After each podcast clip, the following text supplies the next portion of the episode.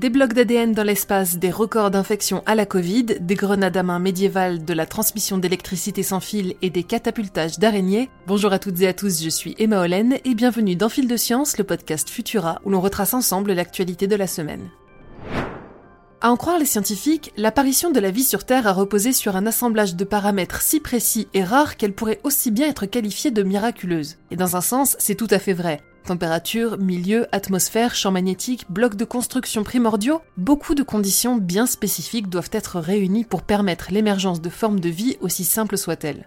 Pour autant, le mérite ne repose pas entièrement sur notre petite planète bleue. Pour retracer les origines de la vie, les scientifiques se tournent vers les astéroïdes en quête des briques élémentaires qui permettent son apparition, le carbone, l'hydrogène, l'oxygène et l'azote. Ensemble, ces quatre éléments forment en effet une grande partie des molécules qui composent le vivant et sont présents en abondance dans le milieu spatial. Quant à l'information génétique, elle est codée par cinq bases azotées dont trois ont déjà été découvertes cheminant à dos d'astéroïdes. Or récemment, la cytosine et la thymine, les deux dernières pièces manquantes de ce tableau de la vie, ont été mises en évidence dans la composition de trois météorites par une équipe de chercheurs internationale.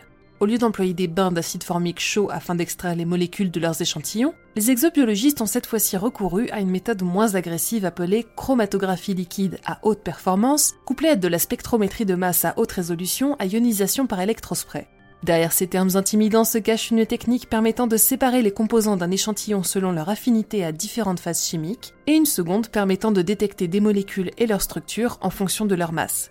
C'est donc grâce à ces protocoles que les chercheurs ont pu démontrer l'existence des deux nucléobases manquantes dans le milieu cosmique. Une découverte capitale suggérant que si les astéroïdes sont parvenus à amener la vie jusque sur Terre, ils l'ont probablement aussi emmené sur d'autres planètes.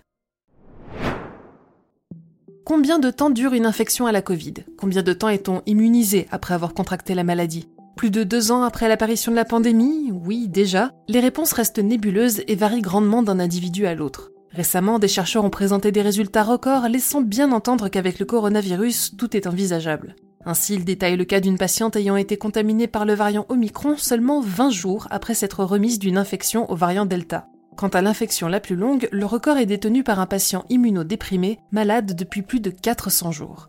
Les chercheurs espèrent que les anticorps monoclonaux qui lui sont administrés l'aideront à retrouver la santé avant son prochain examen, sans quoi il battra un nouveau triste record en dépassant les 500 jours. Alors souvenez-vous bien, si vous ne voulez pas porter le masque pour vous protéger, pensez à le porter pour protéger les autres.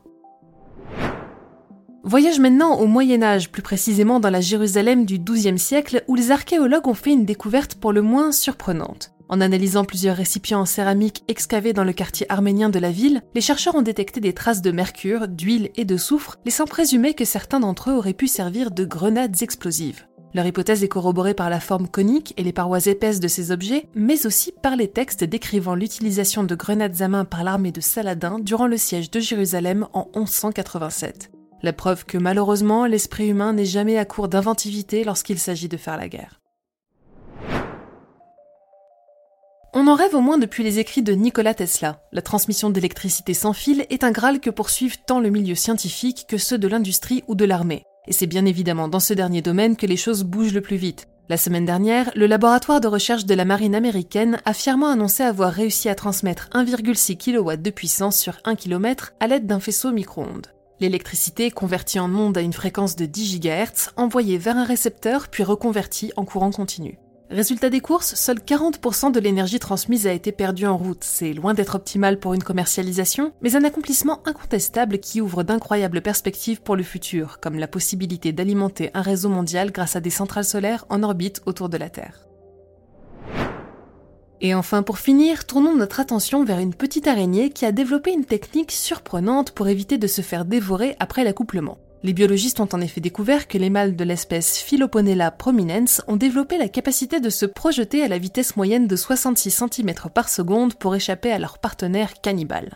Les images étonnantes de ces cabrioles aranéologiques et nos autres actualités sont à découvrir sur Futura, bien entendu. Merci d'avoir suivi cet épisode de Fil de Science. Pour ne rien manquer de l'actualité scientifique ainsi que du reste de nos productions, je vous invite à nous retrouver sur vos apodios préférés et à vous abonner au podcast de Futura. Ne manquez pas ce dimanche le lancement de Science ou Fiction, notre nouveau podcast consacré au debunking des idées reçues, comme le fait que les poissons rouges n'aient pas de mémoire, que la foudre ne tombe jamais deux fois au même endroit, ou qu'il vaut mieux ne pas manger un aliment s'il est resté plus de 5 secondes par terre. Vrai ou faux Vous pouvez vous abonner dès maintenant sur les plateformes pour être sûr de ne pas rater la réponse. Pour le reste, on se retrouve dès mercredi prochain avec un nouvel épisode de TechPod, et d'ici là, bon week-end à toutes et tous.